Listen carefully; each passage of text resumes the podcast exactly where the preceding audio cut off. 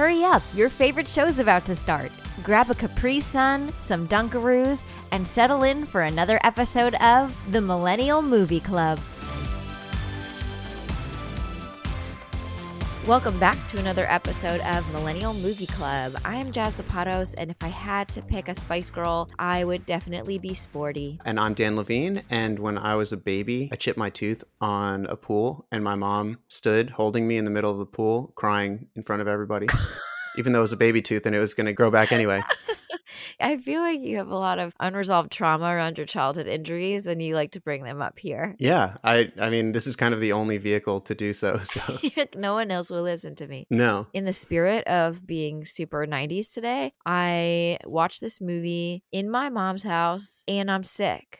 So it's kind of like the perfect time in case anybody noticed that I'm sounding much sexier on this episode. I'm sick. I'm at my mom's house, so I curled up with a Disney movie that happens to be The Emperor's New Groove. I was not sick and I wasn't at my mom's house, but it felt like I was when I was watching. So It made you feel physically ill. no, it just made me feel like the the time when I was The spirit of being ill. Yeah. it was the spirit of the 90s and being sick home from school watching the Emperor's New Groove, which was awesome. It was great. Yeah. And like we do in every episode, this is your spoiler warning. And if you haven't seen The Emperor's New Groove, you may not have purchased a blacklight poster from Spencer's, which both things are not so great. So, you know, pause the episode, go watch The Emperor's New Groove, go to your nearest Spencer's. They're ubiquitous, and then come back and listen. Come back. We'll be here. All right, Dan, let's set the scene. Yes, please. Arrogant young Emperor Kuzco is transformed into a llama by his power hungry advisor, the devious diva Yzma. Stranded in the jungle, Kuzco's only chance to get back home and reclaim the high life rests with a good hearted peasant named Pacha. Together, they must return Kuzco to the throne before Yzma tracks them down and finishes him off.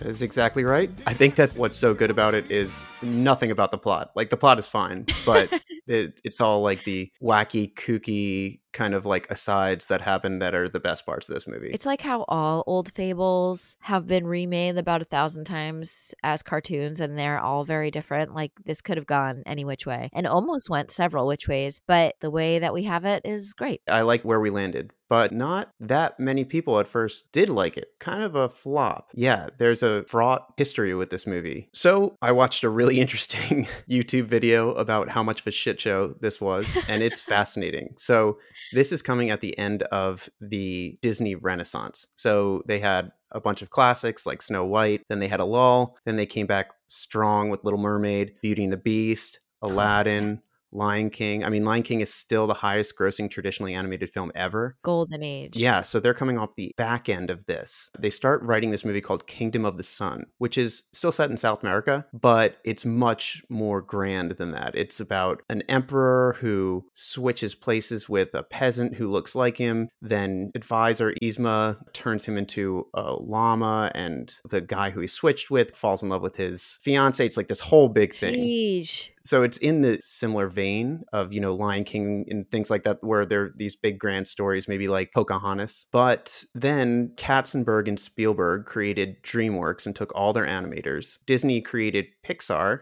which is a co-venture which was digital animation. So they're now competing with two different things one of which is their own co-venture. Four years in they had a third of this movie animated and they held a screening and it just bombed. People were like i don't know what i'm supposed to care about this these are like high executives. What i'm supposed to care about this story is terrible and i'm just like not having fun Wasn't it also supposed to be kind of like almost on the same plane as like a Tarzan or a Pocahontas, like a really rich score? Like, didn't they hire Sting to write a bunch of the music for this movie? They did. So that's why we know so much about it, actually, which is really interesting. Because Elton John did Lion King, Phil Collins crushed it in Tarzan, of course. He went harder than he needed to. He did that for us So we know you're listening, and we just want to say thank you. from the bottom of my heart. So uh, they got Sting on board. He's like writing these songs. The script is getting changed around. He's pissed. You do not piss off Sting. No, I don't know if he's like a badass, but he sure looks like it. he's got a mean scowl on him. I met him once. No, really? How is he? Very handsome. Oh, yeah, of course. I was a seat Yeah. filler at the Tonys one year, and it turned out I was sitting in his seat while he was in the bathroom. Whoa. And then he walked up to me, thanked me for my service. I was off. But it was pretty magical. Did you get a chance to sing Fields of Gold to him? Or Um, it was like the kind of moment where like time slowed down, we locked eyes, and we did that duet in our heads. Oh, oh, cool. But you know, when we snap back to reality, it was like only a second had passed. You know, But that's the thing about when that happens because time needs to speed up to make up for it. so technically it happened, but you know, there was nobody there to witness it except for the two of us, and I lost his number, so I'll never be able to confirm this fact. That kind of even makes it more special that it's just between you two, I think. I think so. Oh. So Sting's wife starts to make a documentary about this journey. And yeah, it came out and Disney immediately put the kibosh on it. They were like, this makes us look terrible, but this is kind of why we understand how crazy this process was. So anyway, yeah, it it totally bombs. DreamWorks steals the idea of ancient South American civilization for Road to El Dorado, which was also a smash success. So it's going to happen at the same time. Like, you know, when we were talking about ants and a bug's life. Snap. If you so recall this conversation that we had from a prior episode, 10 Things I Hate About You. If you don't, go listen. Yeah, and it might seem like this is a very random movie selection from us every week. No, there's a connecting thread between all these. And, Oh, and yeah. all you internet sleuths out there, you can try to figure it out. Good luck. What happens is they split into two teams and they have two weeks to pitch ideas. And one of them pitched a much simpler story. They just took out everything. The original was supposed to be Owen Wilson as the counterpart of David Spade. Like the Prince and the Pauper kind of storyline. Yes, exactly. I think he was supposed to be Manco, who is actually Kuzco in the story. Another interesting fact is that they figured out that it means in Japanese vagina. so they just couldn't do that. No one Um, was doing their homework. What a shit show, No. Disney. You're pissing off Sting. You're pissing off the Japanese. Yeah, I mean, soon there'll be no one left. And Owen Wilson gets canned from the story. Owen Wilson gets canned. I mean, Like, wow, uh, they just- I'm a llama. no, that was great. wow. wow, Wow. I'm a llama. Oh, wow. Right. So they strip it down. There's no more love story. There's no more like grand plot or anything and no more myths you know it's not beholden to any any myths yeah david spade when asked why they changed his name by the way said yeah i think it means vagina in japanese and that's not what bothered them it means bad movie in turkish No. he's a pretty funny guy when he Double you whammy. know, is in the right setting I gotta say, like, this is probably my favorite performance ever for David Spade. And clearly, he was bringing something to the table because I think this is probably maybe the one and only time he was chosen over Owen Wilson. oh really that's a good point yeah because I mean, I'm assuming. when you're behind that animation, you can look like David Spade and Owen Wilson, and you might still pick David Spade. Which is good because then Owen Wilson got to have his success in Disney Pixar's Cars. He's fine. He got his own thing. He's great. Yeah, he's fine. Yeah, I have to say, I kind of can't stand David Spade. I love Tommy Boy. Yeah. At any rate, they go with one of the teams that was doing like this like wackier kind of idea. And because it needs to happen so quickly, they just don't have any oversight. Like it's like anything goes because of this timeline. So a full script was never written out. They just like wrote lines. The actors didn't even really know the story because it was so weird and, and kind of like off the cuff. Because the story was so bare bones, they could like go on these like weird tangents about like the talking squirrel and stuff like that. It just became a much different movie. And so to wrap this up, when Disney had the promotional budget for this movie, they just didn't really trust it and spent it all on 102 Dalmatians, both of which totally flopped. It was terrible. They got beat out by How the Grinch Stole Christmas. Not until 10 years later did they have a hit again with Tangled. Holy so it like ended the Disney Renaissance. Emperor's New Groove was like the plague, Oh, and also to tie a bow on the other thing, Sting quit. which is sad because we could have had a whole song that was like, You'll remember me. I'm a llama king. He's kind of a one-note singer, but that note, oh boy, is that is that effective? it gets you right in the heart. Ooh, like there would have been a lot more emotion to the movie, which I feel like, considering how David Spade is just uh, emotionless, you know, I feel like we could have injected a little sting in there. But thank God for John Goodman, right? He's the heart and soul of almost every movie he's I in. I love him so much. So let's dive into the creative team. Directed by Mark Dindal, who also directed Cats Don't Dance and Chicken Little. He provided the voice for Kitty Yzma at the end of the movie, which is That's so funny. fun tidbit for me. He also wrote the film along with David Reynolds, who worked on the writing team of other films such as Finding Nemo, Tarzan, Bugs Life, you know, movies that did way better than this one. And then in terms of our cast, We've got Kuzco, of course, played by David Spade. He is a Saturday Night Live alum. We also know him from films like Tommy Boy, Joe Dirt, Grown Ups. You know, he's in the whole Adam Sandler crew. He's basically a white trash hero. Pacha, played by John Goodman, who I love this quote. He's got the meat and potatoes, regular guy affability, and easygoing charm. That's true, except when he's like an insane person, like in Raising Arizona or something like that. Right, right. Yeah. He can really do it all. We know him, of course, from Roseanne, Monsters Inc., The Flintstones as Fred Flintstone, The Big Lebowski. The list goes on and on, both on screen and voiceover work. Kronk, who is just probably my favorite character in this whole movie. It's one of my favorite characters ever. Correct. Played by Patrick Warburton, who's just done a ton of TV and film, a ton of VO work. Perhaps most notable as Elaine's dim witted boyfriend, Puddy, on Seinfeld. He's so good. It's so good. Yeah, he's got a massive body of work and a massive body. Yeah, that's true. He's huge, just like Kronk. That's right. Really well cast. I think all of the characters look almost exactly like the voices who play them. Except Yzma. Yzma's much prettier and nicer in real life. That's yeah. true. Patrick Warburton teamed back up with David Spade on Joe Dirt too. So congrats on that masterpiece. I just saved this for last because I am going to go into a little bit more detail for the character of Yzma, played by Eartha Kitt. Just because her life is so fascinating, I was kind of blown away. So, Eartha Kitt was born on a cotton plantation in South Carolina in 1927. Her mother was of Cherokee and African descent. And though she had little knowledge of her father, it was reported that he was a son of the owner of the plantation where she had been born. Whoa. She eventually entered the Katherine Dunham Company of Singers and Dancers in her late teens and became an accomplished cabaret singer. Scored her first hit with Cole Porter, the song Let's Do It. You know that song. Do I? Birds do it, bees do it. Oh yeah, I love that song. Even educated fleas or whatever. it. Yeah. Yeah, that was a big one.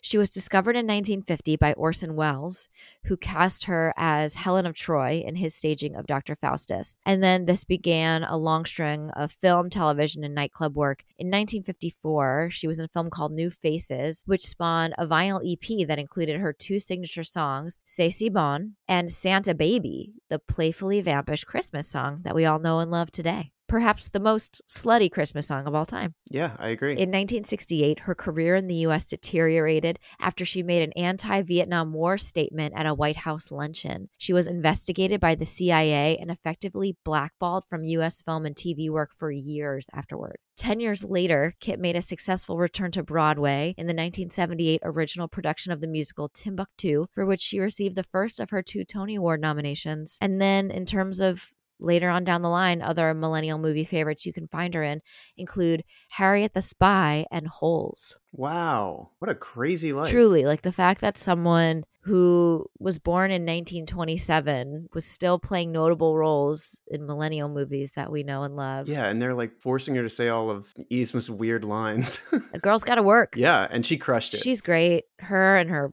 gross pointy body. Spider eyes and ugh. That's pretty much our creative team. Before we hop into the plot, Dan, I'd love to share just a few reviews that I pulled for you today. I'd love to. Is Roger Ebert in there? Or? Oh, yeah, always. First up, Gene Seymour of Newsday writes The best Warner Brothers cartoon ever created by the Walt Disney Studios.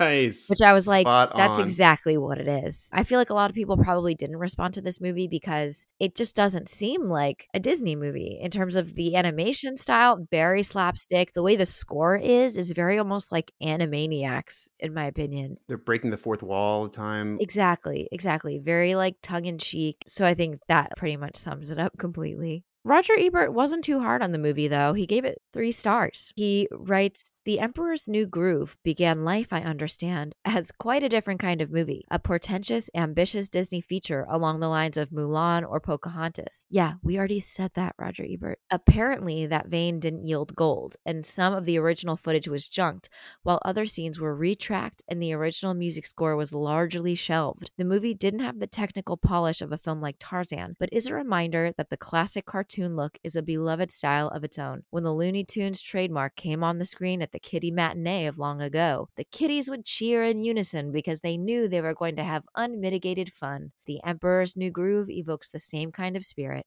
Oh, that's true. You just have to take it for what it is. Like, you can't watch this movie expecting Pocahontas. You will be sorely disappointed. Yeah, it's a buddy comedy. I mean, like there are a bunch of sweet and great parts in this movie, but there's nothing more to it, and it's great. It just leaves room for these ridiculous, hilarious scenes. It's laughing at itself the whole time, which at least then you can kind of cut it a break for being very silly. Very aware of itself. Someone who was a little disappointed in this movie was Steve D72, whose review is titled, This Movie Needs Jesus. He writes, My kid likes it, but I don't like movies without Jesus in it. Jesus was in the movie, I would like it more. Everyone needs Jesus, and any movie without Jesus needs Jesus big time. There are a lot of movies that don't have Jesus. He's got his work cut out for him. He uses the word Jesus six times in his review. there are a lot of movies without Jesus. Like, I would imagine you dislike most of cinema. He's just at the end of the writing table and everyone's kind of wrapping up. You know, I'd kick myself if I didn't say it. Can we just add a little more Jesus in here or no? They're like, listen, Steve D72, you're a great asset to the team, but this is Shrek 2. I just Yeah, don't see where we could possibly fit a Jesus in here. Maybe next time. Yeah. Shrek 3. Shall we head on into the plot? Uh, before we get into this plot, I just want to say I hate the title of this movie. it's so dumb. I really feel like it was a huge detractor. I thought it was going to be a bigger part. Well, first of all, we open the movie with just a very bold choice of like our protagonist is also the narrator, and this is how we're going to tell the story. So interesting. But we open it with a big musical number, the only one of the movie. And well, unless you count the very end of the movie where there's like a wrap up musical number. But we open with a big musical number in which like we're witnessing the Emperor's groove. That poor old man interrupts his groove and gets thrown out the window. And which I was like, out. oof, that's a little tough for a children's movie. just yeeted um, out of that window. Yeah, he was, he was fine okay. You know, so I was like, oh, okay, this whole thing about his groove, like this is probably going to be important. And then we never speak of it again, which to me just sort of shows a bit more of that. We made this movie and then broke it into a million pieces and trashed half of it and brought more, you know, added new stuff. And so, like, maybe it was a bigger thing in the original version of the movie when we had like some more groovy sting music happening, or I don't know what. But yeah, we really kind of chucked the whole groove bit out the window, but kept the title. P.S. The old man that got thrown out the window. Did you notice anything special about him? He's got a wizard hat on. Yes. And which I recognize right away, he is the same voice actor who voices Piglet from Winnie the Pooh. Whoa! Oh, I his know. groove. So we yeah. basically watch Piglet get chucked out a window in the first two minutes of this movie. I wouldn't be too bummed if Piglet got chucked out of a window because Piglet is so light that she can just catch a draft of wind and get taken into the blustery day. So I wouldn't be too bummed about it. That's true. Do we know that Piglet is a girl? Oh, wait, maybe Piglet's a boy. I'm gonna Google it right now. Yeah, I don't know. Piglet is a male. The very next Google search is is Eeyore a girl? And whoever wrote that, come on, common sense. Yeah, come on, be real. I feel like Kanga is the only female. Yes. She's a mother. Christopher Robin's mom. Never even in it. It's a male dominated forest. The patriarchy is everywhere, even in the Hundred Acre Wood. anyway, thanks, John Fiedler, for the VO and a little throwback to Piglet. Rest in power. So, yeah, we're intro to this dickish emperor and his amazing kingdom that's set in ancient South America. Glad we have zero diversity in the cast. Well, except for Eartha Kitt. Yes. Everyone else is as white as it gets. So we meet this emperor, we meet Yzma and Kronk, who, you know, they're insinuating that Yzma, like every few years, boots her little assistant and hires, like, essentially like a hot new young boyfriend, crony. It's like this year's model is Kronk. Yeah, I mean, I'd climb him like a tree. They give his dimensions later in the film. I wrote it down. He is uh, 66 long and a 31 waist. so, you know, that's the male ideal. Great off the bat. I would say this movie largely centers, it's like 50% buddy comedy. The other 50% is like, once women get old, they are useless to you and old bony crones, which I didn't know. They reveal not even at the top of the film, but Kuzco is just turning 18. Oh, wow. Okay. Which also probably explains a lot of why he's a total dick. You know, he's Yeah. it's like when people were wondering why Justin Bieber was acting like a dick and it's like because he's 17 you gave him a billion dollars. yeah, he thinks he's literally a god. Yeah, it's the same basic principle. He doesn't even need to kiss babies. He's got a stamp with a lipstick on it. He just stamps their head. For the record, Kuzco, not Justin Bieber. Although Justin Bieber might have one of those stamps. We don't he's rich know. enough. yeah. Justin, if you're listening, and we know that you, You are, are. you could just let us know. Yes. But I mean, one of the first lines he has when he's talking to Yzma is it's like his inner monologue is going, Look at these wrinkles. What is holding this woman together? That's the best. And he immediately fires her. And just being like, Because you're old. it's like it's they have one of those things where like SpongeBob made this really popular where all the, all of a sudden things are like really detailed in a gross You way. You zoom in too close and everything's disgusting. Yeah, yeah. she's like talking and like the sides of her mouth have all these like wrinkles. On it. her eye creases. What is holding this woman together? Yeah, she's got food in her teeth. It's just like, it's vile. But again, like, this is a 17, 18 year old guy with zero ruling experience and a woman who's probably dedicated her life to politics. And so, in reality, Yeah, it's true. yeah, she would probably want to have him killed. And if if this was the same kind of storyline that was being played out in like a Game of Thrones, I think we would probably back her. Yeah, depending on her politics, probably. Correct. Because it doesn't seem like she has the best interests of the people in mind because she's handing out edicts that are detrimental to the population. Yeah, neither one of them is No, great that's true. or has much humility. I mean, they're kind of both douchebags. She's just been doing it longer. So Pacha or John Goodman is summoned by the emperor. You know, Pacha's family has lived on this hilltop for six generations, and of course, Kuzco wants to destroy his town and build his private pool or Kuzcotopia. he summons him, which seems like a you know day's journey, maybe, just to ask him whether the spot is good enough for him to bulldoze and put Kuzcotopia in. He's like, oh man, when the sun hits this ridge, the hills just sing. Right. He's like, all right, that's all. Yzma, of course, is super pissed for getting fired. So we're watching her kind of have a meltdown. And oh man, it's just her body is so awkward and pointy. Like, I don't know if you noticed, but they literally give her like one super pointy boob, like Yeah. halfway down her torso. It's effective. They're getting to the point. Yeah. to that point. Sh- Yeah. She's old. I'd like to get to that point too. In almost every movie that we've talked about so far, Daniel, like you had some kind of attraction to like the older female character. And oh, that's true. And I do. I am attracted to Pacha's wife. okay. She's great. Okay. So we have one in here for you. I'm just trying to narrow down your type as we move through this podcast. yeah. so far, everything. Yeah. And of course, she starts plotting. So we have a soundbite that now has gotten super popular on TikTok, which is pull the lever, Kronk. Wrong lever. Why do we even have that lever? Part of me feels like this movie has probably made a massive resurgence lately thanks to TikTok. yeah, just one of the many reasons we love TikTok. Thanks, TikTok. She's going to find a way to get back at Kuzco. And we go down in this super cool roller coaster down to her secret lab, which I was kind of like sad that that was never turned into a real ride. I do that a lot in movies. Whenever there's something where I'm like, why isn't this a ride? I think you more so than me because you're ready for it to get built next door. Right. I was a Disney kid. I no longer live in Florida for the record. So don't look at me. Kronk is a little daddy. He's like helping put together this whole dinner. The plan is we're going to poison Kuzco and just get him out of here. 86 Kuzco. 86 couscous.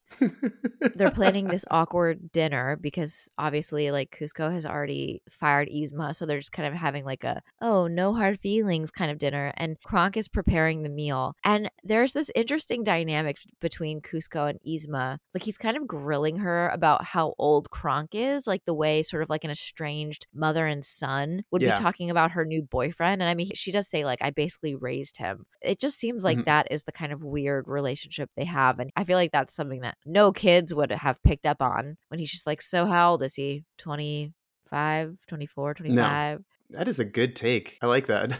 when he's like, you know, putting together this nice dinner and he's he just loves it. He's taking so much care to put put together a nice dinner for someone he's going to kill. I never thought of it that way. He's really proud of his spinach puffs and Yeah. Like, isn't something burning? My spinach puffs.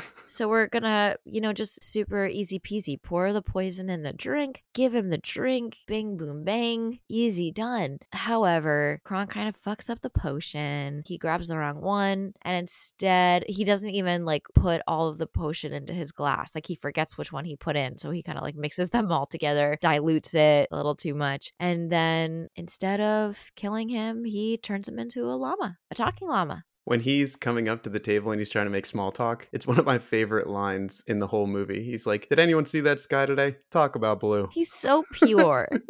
you know, they frame him as an idiot, but he actually is like very well versed in a multitude of skill sets and languages. He could speak woodland creature. He can cook. He has these like zaps of knowledge where he understands the entire plot, but then he just kind of forgets. Yeah, he has his moments of brilliance. And he doesn't even have to do all that because he's very good looking. And as we know, know. It kind of gives you carte blanche in life. That's right. The plan was for Kuzco to be dead, and now he's not. A llama? He's supposed to be dead!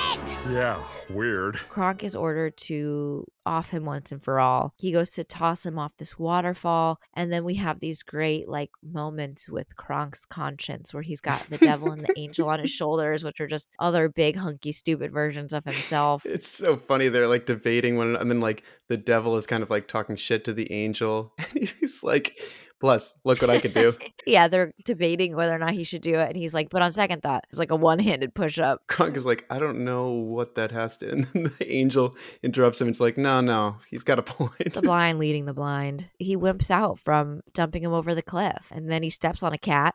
I just feel like another sign that this movie was really hastily put together. They're like, how do we get him to like from the waterfall onto the cart, onto Pacha's cart? Like, right. Like, I don't know, make him step on a cat. Great, whatever. We're already over budget budget and overtime. I love it. It's not too clever. Someone said some of the plot points just seemed like they're responding directly to a writer's note. It's like, yeah, but how did he get on the card? It's like he just stepped on a cat. Like I forgot. Whatever. It doesn't matter. Right. It doesn't matter. Yeah. He stepped on a cat, you know, as an example, and they're just like, fine, put it in. Yeah. Whatever. Right. Right. Put it in. We we've got three days. Yeah.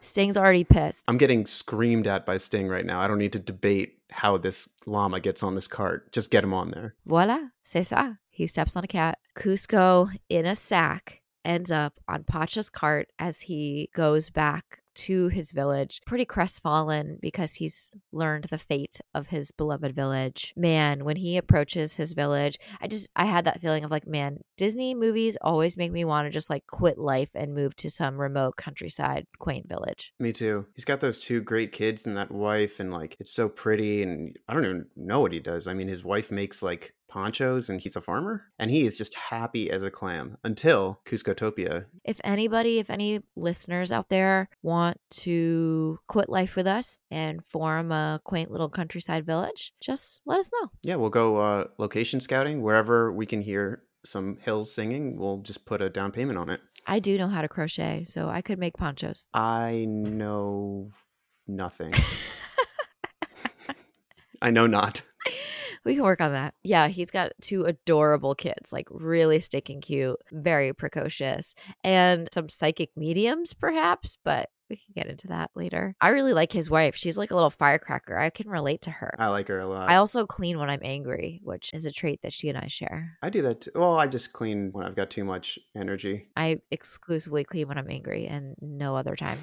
he returns home, greeted by his lovely family, and he chooses to not tell them what the emperor said. We have these narrations from Kuzco, fourth wall breaking narrations that interrupt the story. And it's kind of confusing because he's still a dick in those narrations where he pops in as like, by the way, the story is about me, not about him. Like, you know, he's still being kind of a little dick. So I'm like, is he narrating this in real time? Like he also like has conversations with himself. Like the narrator himself has conversations with the llama while the story's happening. Right, the llama can hear the narration. And also it doesn't really make sense because like I think the thought process might be that he's telling the story that he, like it's at the end and he can retell the story, but he doesn't have the information that the person does at the end. He's not a nicer person and he another thing like probably someone wrote that down. It's like I don't really care. I don't think it really matters. Again, like a very Looney Tune style thing. There's not like a lot of foresight there, but John Goodman finds him in the sack. He realizes he's a llama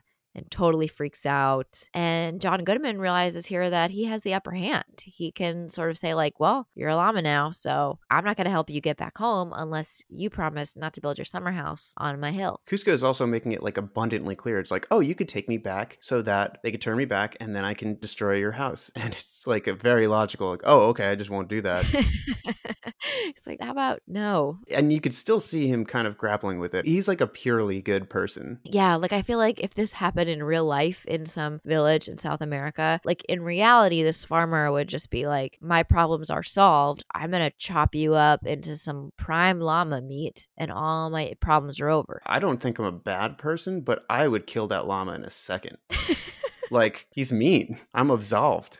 You know, Kuzco immediately assumes that John Goodman or Pacha kidnapped him and is kind of like, well, I'm just going to go off without you. And even then, Pacha is like, don't go into that jungle. It's very dangerous. He can't help himself from going after him to save him. When really, like, you could have just let him walk off and let the Jaguars have him. the Jaguars? Yeah, go get him.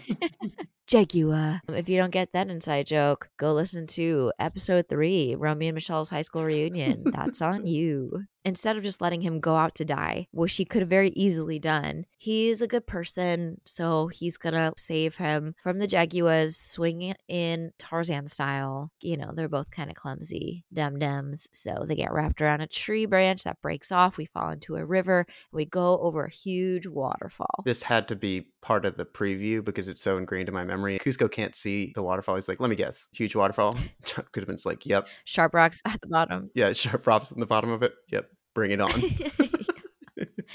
Just booyahs right off that cliff. This is definitely one of those movies that small children were obnoxiously quoting for months after. Yeah, I'm sure I was one of those. Because I think they had McDonald's toys too, so it was all over the place. This movie came out in 2000. 2000, okay. Oh, our first 2000 movie. First movie of the 2000s, L'Chaim. Wow, we survived Y2K. Well, clearly Disney did not. Disney almost did not. Yeah. So our two protagonists are in a bit of a standoff. John Goodman won't bring him back without him changing his mind. We cut to his funeral that Yzma stages for him, and it's pretty much just like, all right, he's dead, back to business as usual, except now Yzma's in charge. So we're painting her face on the whole kingdom and just kind of like moving right along. I actually found this like super satisfying watching them repaint all the stuff and how quickly they're like standing up a whole civilization for Yzma. I don't know why I thought this, but I kind of I still thought people would be kind of sad, but I guess he was a jerk and they don't care at all. They were just like, all right, next. Thank you next. One shitty ruler to another. Yzma takes over the palace and then shortly thereafter finds out that Kuzco is not dead. So she and Kronk need to search high and low for him to off him once and for all. Pacha's kids have some weirdly prophetic dreams about him, which I find a little bit odd. Like they dream about exactly what he's gone through. Yeah, Tipo has a dream about dad was tied to a tree careening down a river of death. And then his sister's like, I dreamed he kissed a llama. Another thing that just never really, it doesn't really matter. We don't delve into the fact that his children are essentially wizards, whatever. Yeah. Finally, you know, Kuzco, I think, realizes he's just going to need to lie if he's going to get home. So he shakes on it with his little llama hand. Eventually, they kind of have to walk across this really bajiggity bridge. Pacha falls through, and then Kuzco is just like, I was lying the whole time. Pacha's like, we shook on it. And then he's like, I don't really care. I'm just like a bad person. And then he starts to walk away and then he falls the same way and gets tangled up in that rope and he's like don't say a word and now he's outed himself for his true intentions Right. And they're tussling underneath this bridge. They're falling to certain death. They're getting attacked by almost every scary animal you could imagine, but they have to work together to save themselves. And that's kind of like their first moment of needing to rely on each other or showing Kuzco sort of the importance of friendship and working together. yeah i actually really like that the whole locking arms thing Right. Well, he even says to John Goodman, like, how do I know you're not just gonna like grab the rope and let me fall to my death? And she's just like, you're just gonna have to trust me. yeah i shook on And it I feel like you know, granted, I'm sure in reality, growing up as an emperor, a young emperor of a ancient civilization, like you've probably had hits out on you several times. I'm sure there are a lot of times where people who you trusted are trying to kill you. So it makes sense that he has like major trust issues and only looks out for himself. That was giving him a lot of credit. I tend to do that, don't I? I mean, Yzma, who says basically raised him, immediately tries to kill him once he fires her. So he doesn't trust anybody and he doesn't look out for anybody else. But right after they come off the bridge, kind of like the cliff starts to slip away and he kind of instinctively reaches out and saves Pacha and Pacha's like, "Ha, you're kind of a good person," and he like doesn't even want to admit it. yeah, he recoils. He doesn't even like the idea that he could be a good person. I just wrote here, this might be David Spade's best work. I think he knows it. I don't think Grown Ups 2 was a huge artistic achievement for him, but this, yeah, this is his meat and potatoes. Yzma and Kronk are searching high and low for Kuzco through villages and jungles. And luckily, Kronk speaks squirrel.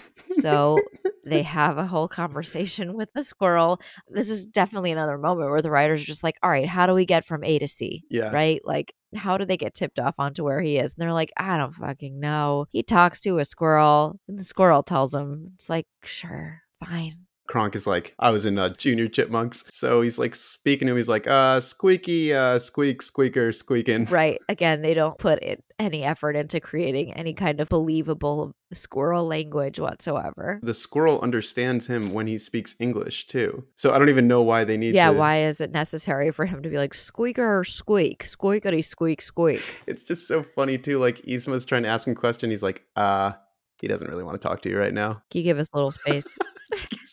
Backing up. but it was just the device we needed to get this crossover moment where they're both in this diner eating bugs. At uh, Mudka's, Mudka's Meat Hut. It's the home of the mug of meat. So The mug of meat. everything in this restaurant is putrid. It's disgusting. Decidedly They vile. just get the yeah. slurp. He's like slurping up pill bug, and there's like an aroma cloud that comes off of it that's green. It kind of reminded me of, you know, in The Lion King, where they're like, oh, we eat grubs and they're like eating all these bugs, but they kind of make it feel delicious. They like make it feel like it would taste good. Yeah, Timon is like making kind of like a little plate for himself of all the different like beautifully colored bugs. I feel like they were kind of trying to do that. It didn't work as well. Any food that you need to drink through a straw that's not a milkshake, not for me. No, I'll pass. I'll take a uh, mug of meat instead, please. So Pacha and Kuzco are trying to get some food, and there's a no llamas sign. Oddly specific. Very, very specific.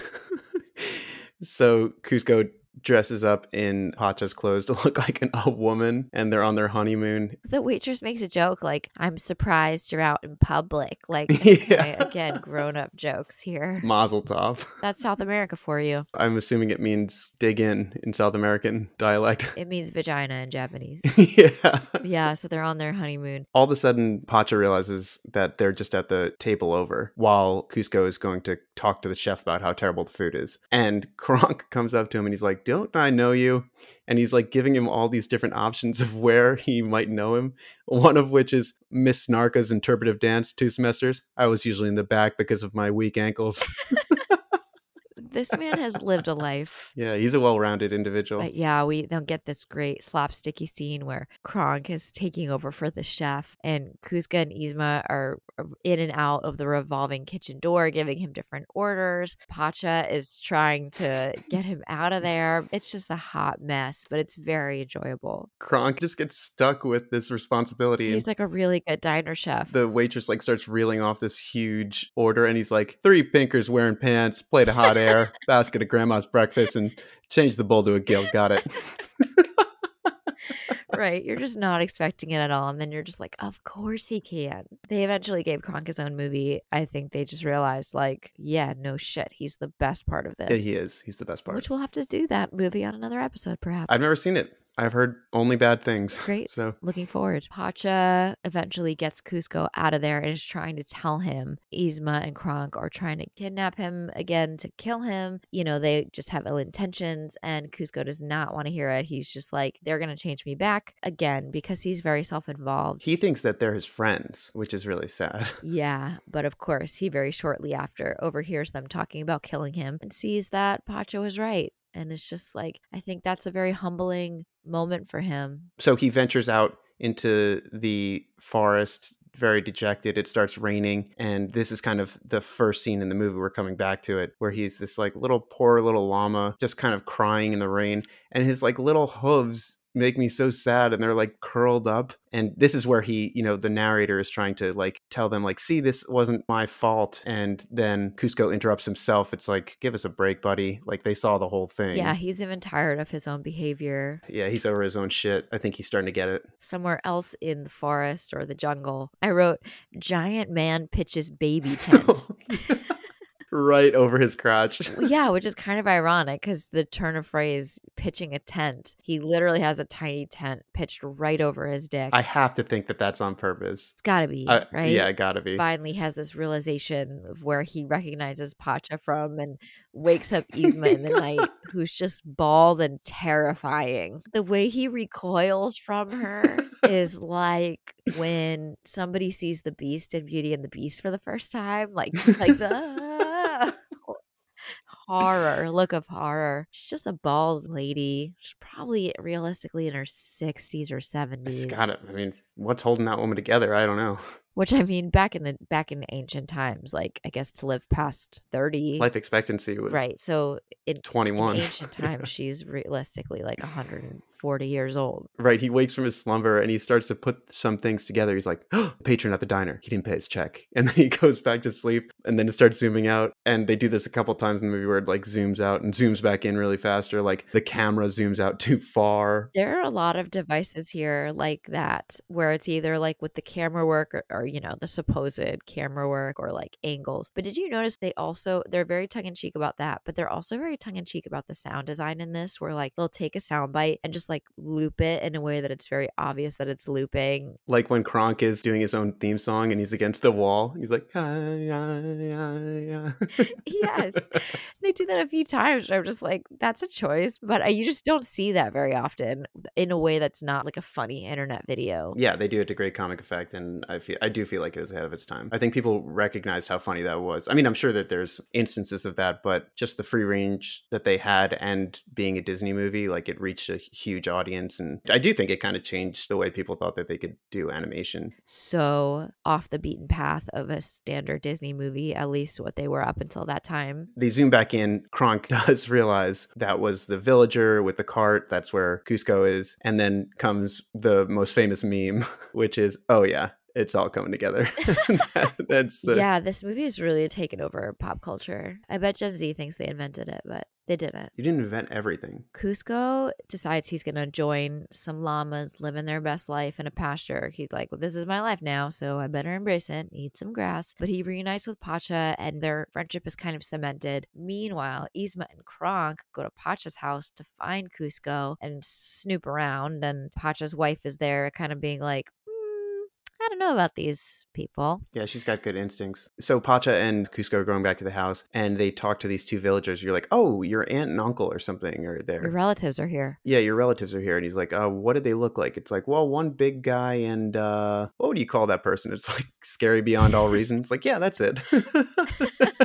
She gets such a bad rap. Pacha communicates like, "Hey, these are some bad guys. We got to get them out of here." And then we get this very loony toony sequence as they try to kick them out of the house. Yzma's gonna break the door down, but then she runs out the door and slips on a floor and goes into a wheelbarrow and goes down a hill and goes through some feathers and glue and then goes and then she becomes a pinata and children are smacking her with bats. Like it's just like that was when I was really like, this is not a Disney movie. From that point on, it really felt like we fully exited the Disney universe. I mean, they're throwing everything at this movie at this point. Like, they're just like, whatever you want to put in, all the pots and pans. The rest of the movie is just totally ridiculous. Yes, and like they're acknowledging it more and more. It's almost like the characters are apologizing for the writers. Yeah, I love that. Like they go on a wild goose chase. Pacha and Kuzco are like, we got to go back to her crazy lab and get the potion that'll turn me back into a human. And there's, you know, they're kind of chasing each other. And then they get there, they go down the cool roller coaster. Somehow Kronk and Yzma, they've made it back before them. And they even acknowledge, they're like, how did you get back before us?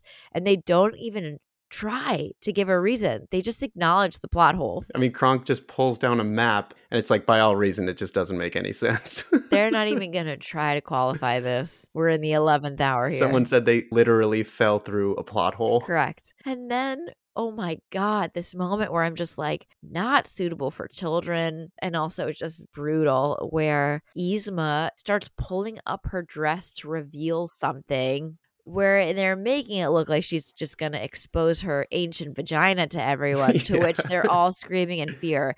And then it's ends up being like a dagger off And they're like, trapped to her oh! leg. And they're like, oh, thank God. they're relieved. Christ. Now, like an old lady's vagina is more terrifying than an actual weapon.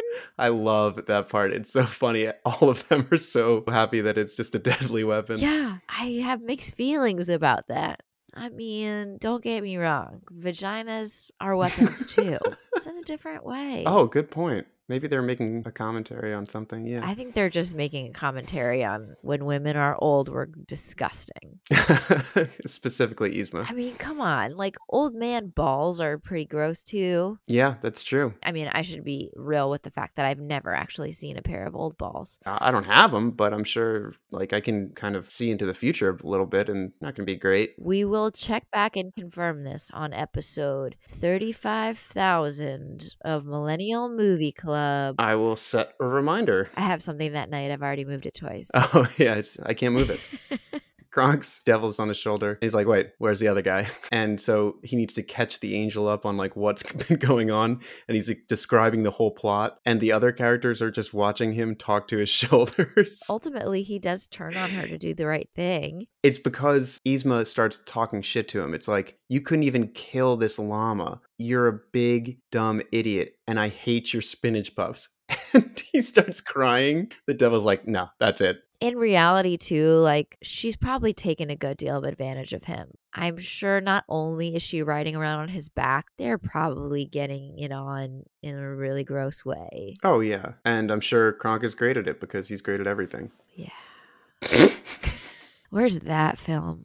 Yeah, yeah. Kronk's new, new groove. Kronk's under the pants groove.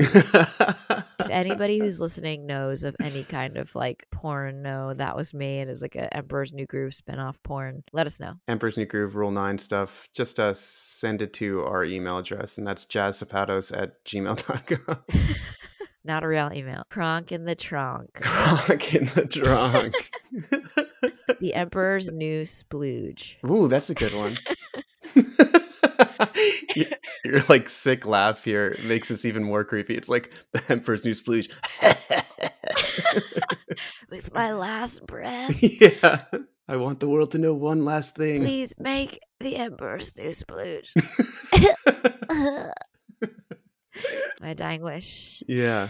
Anyway, um, sorry, mom. For the record, my mom loves this podcast, so I'm gonna stop apologizing. My parents do too. What did your dad say? We had great chemistry. Yeah, he loves it. He's a great guy. Hey, Dad. Hi. Kronk slices a rope that's holding up a big chandelier. It drops on Yzma, but 'cause she's just so skinny and sharp that it kind of misses her altogether. All of the potions. First of all, I don't know why she has so many different potions to turn people into different animals. Like that just seems like a waste of good potion. Yeah. They all get mixed together and they're all unfortunately the same color. So we just need to gather them all up. And it's established that she doesn't label her potions very well because at the, at the beginning, the reason why Kronk takes the wrong potion is because the label got folded down in a certain way that looked like a skull. And if you flip it up, it's a llama. All of the guards are called in. They're all turned into animals.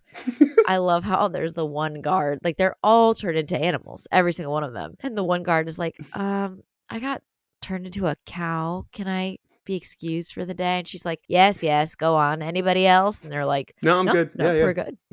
I just I thought that was so fucking funny. I mean, one of them's just like an octopus. Like, what? Are you... They're all just trying to use their new skill sets to get the job done. Yeah, that's true. Kuzco's taking potion after potion, trying to find the one that's a, a human, He's changing into a turtle. Tries another one. It's like, please let this be a bird. And it's like a small parrot. He's changed into a whale and it collapses the bridge. And he's still all the while getting chased by these other characters. There's this really funny moment when they kind of fall through like a, a funnel out into the outside. All the guards are like, come on, men, no one lives forever. And they just, Jump to their deaths. God, yeah. He and Yzma kind of collide, and she is turned into a kitten, which I she's so much cuter that way. Yeah, Yzma tries to get this bottle. She finally has the bottle to change herself back into a human, the only human serum. And she her little cat paws can't get it open. So she throws it off of the wall and it goes off the cliff. Then somehow Yzma follows. She falls as well. And the next scene is these two guys. It's like, I don't know how many times I have to tell you, buddy, we didn't order 60 extra large trampolines. Well, I wish you would have told me that before I set it up. So convenient. So the vial bounces off. Again, a moment of how does she fall off and not die? Giant trampoline? Yeah, let's go with that. I just love it. The vial hits the trampoline. It bounces back up. She's got it now. Now she bounces off the trampoline. She's coming all the way back up to the top. Kronk opens like a window and smashes her against the wall. Oh, right. And he's like, What are the odds that this window would lead out to here? Kuzco, once and for all, gets the vial. We cut to him. He's back in human form. He apologizes to Piglet. It's pretty nice. It seems that he needed to become a llama to gain some humility and deeper sense of humanity and decides he's going to build Kuzcotopia elsewhere, which really then evolves into him just building a house right next door to Pacha. You tell he gets super close with the family. They're having their version of a pool party is a waterfall in the rainforest party and just realizes that friendship is more important than things. Yeah, I mean, Pacha's wife makes him a poncho. He loves the kids. He's just having a great time. The one thing I was con- kind of confused about here Sting quit. This was my next note. Really? So, okay. So Sting, even after all the the changes of everything, like the reason why he quit was because Kuzco is not not building Kuzcotopia. He's just building it on the next hill over. So Sting is like this staunch environmentalist, and he's like, no, the whole point is that he learns that he shouldn't do this. But then while they're writing it, the writers were like, you know what? He's actually got a point. So they changed the ending, but it's actually not in the script. The script says he's like, you know what? I'm just going to build it on the, the hill over. Then he doesn't do it. He just builds like a quaint little house next to their house. oh, I thought it was just like a changing room. Oh, I just saw him like stepping out of his house. No, you're probably right. Yeah, I'm very confused because the water slides and stuff are still there. But is it a water slide? It just to me, I just took it as it was just like a natural waterfall. oh, maybe. At any rate, I don't think they screwed up nature, but they also just don't really talk about it. They don't. He's just like, I'm gonna build it elsewhere, and then he has a tiny little house next door, which is really all you need. You're in nature's water park now, baby. Wow, nice. Then they have like another kind of fun little musical sequence. Then the movie kind of ends abruptly. We're brought into the credits, and it's a really unfitting song for the credits, sung by Sting, who I thought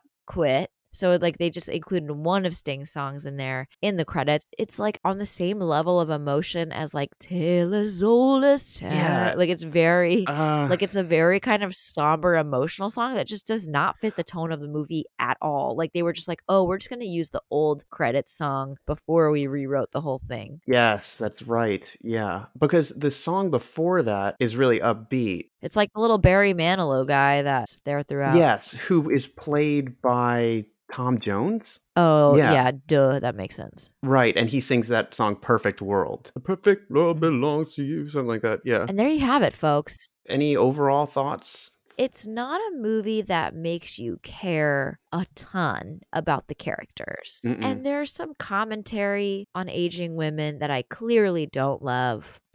yeah. But I do value a good buddy comedy and I do value John Goodman above all else. And the fact that he, I feel like Yes. if anybody could make David Spade a little less of a trash person, it's got to be him. And you always like to see a shitty person come around, right? Like it's That's always a- a gratifying. So, you know, I think it would have been a very different movie. And I wonder what that movie would have been if we were having kind of like big musical sequences like a Mulan or a Tarzan. And so the fact that it's not in there does make it slightly less epic in my mind. Like I don't consider it one of the classics, Mhm. but I do think it is underrated. And I do think the fact that it's coming back around, I enjoyed it. Yeah. I mean, I have to say, I could watch this movie anytime, anywhere. It's light, Like, it's fluffy. It's it's that for me. It's so funny, and I get something different from it every single time. There's these like small little, I guess you'd call it like Easter eggs, but it's these like Mhm. small little jokes, like wink, wink, nudge, nudge. I just think it's Yeah. so hilarious. Like when we were talking uh, last episode about Ten Things I Hate About You and why it's such a classic, one of the reasons we were talking about was because the cast had so much fun together making it, and I really feel like you leave this movie and it's like the writers just had so much fun doing whatever they wanted. And of course, for four years before then, it had to be Yeah. total chaos for it to make it to that. Because then they had, like as you say, carte blanche. They could do what they want because they need, just needed to deliver. After that, they tightened the clamps on the creative process, and I don't really think that they came up with Yeah. a comedy that's quite like this. Yeah, I don't know. Even since then, I don't know that they've made a movie quite in this style before. You said like the next one was Tangled. Like again, they they really went back to kind of their classic animation style, the songs, the you know, just sort of the epic Disney feeling. And so this is kind of like a standalone in my mind that yeah, it's just fairly enjoyable. And I wonder like if, if they were in such crunch time, like if this was just a product of giving a creative team the right to just be like just say fuck it at almost every turn and this is what you get but that yeah it's, it's fun regardless It's really fun. And then, like, right after this, Pixar starts kicking ass and they just never take their foot off the gas. So it's just kind of the last hurrah in a way. And it just was the signal for an end of like these amazing movies, real animation, traditional animation, and then everything went digital. also the end of our childhoods And that was the end. That was the last time I was happy. that's why we're still attached to this it's like the last gasping breaths of our childhood Your last wish. emperor snooze blooge okay All right. So, what do you give this movie? What do, what do you got? on a scale of one to 10, I give this movie six and a half ponchos. I will give this movie seven and a half oinkers wearing pants. Did you plan that ahead of time? I didn't. I just looked at it. It's yeah. really good. Thanks. Thanks for joining us today, folks. And we're now several episodes deep. If you're enjoying what you're hearing, go ahead and give us a rating. Give us some sweet, sweet reviews. It means more to us than you know. And anybody who writes a particularly funny review, we'll read it out on the show and credit you and let people know that you're funny too. Please really do give us recommendations for what you want to hear. I mean, we're listening to all of them and we've already gotten some really odd requests. So I'd be really interested to hear what everyone would like to revisit Right. This podcast is for you. So let us know what you want to hear about. for the people. Podcast for the peoples. See you next week on Millennial Movie Club. Thank you. Thanks for listening to this episode of Millennial Movie Club. If you like what you heard, be sure to subscribe to the podcast and write us a glowing review. We are millennials. We kind of need the validation. For even more goodies, be sure to follow Millennial Movie Club on TikTok and Instagram. Later days. days.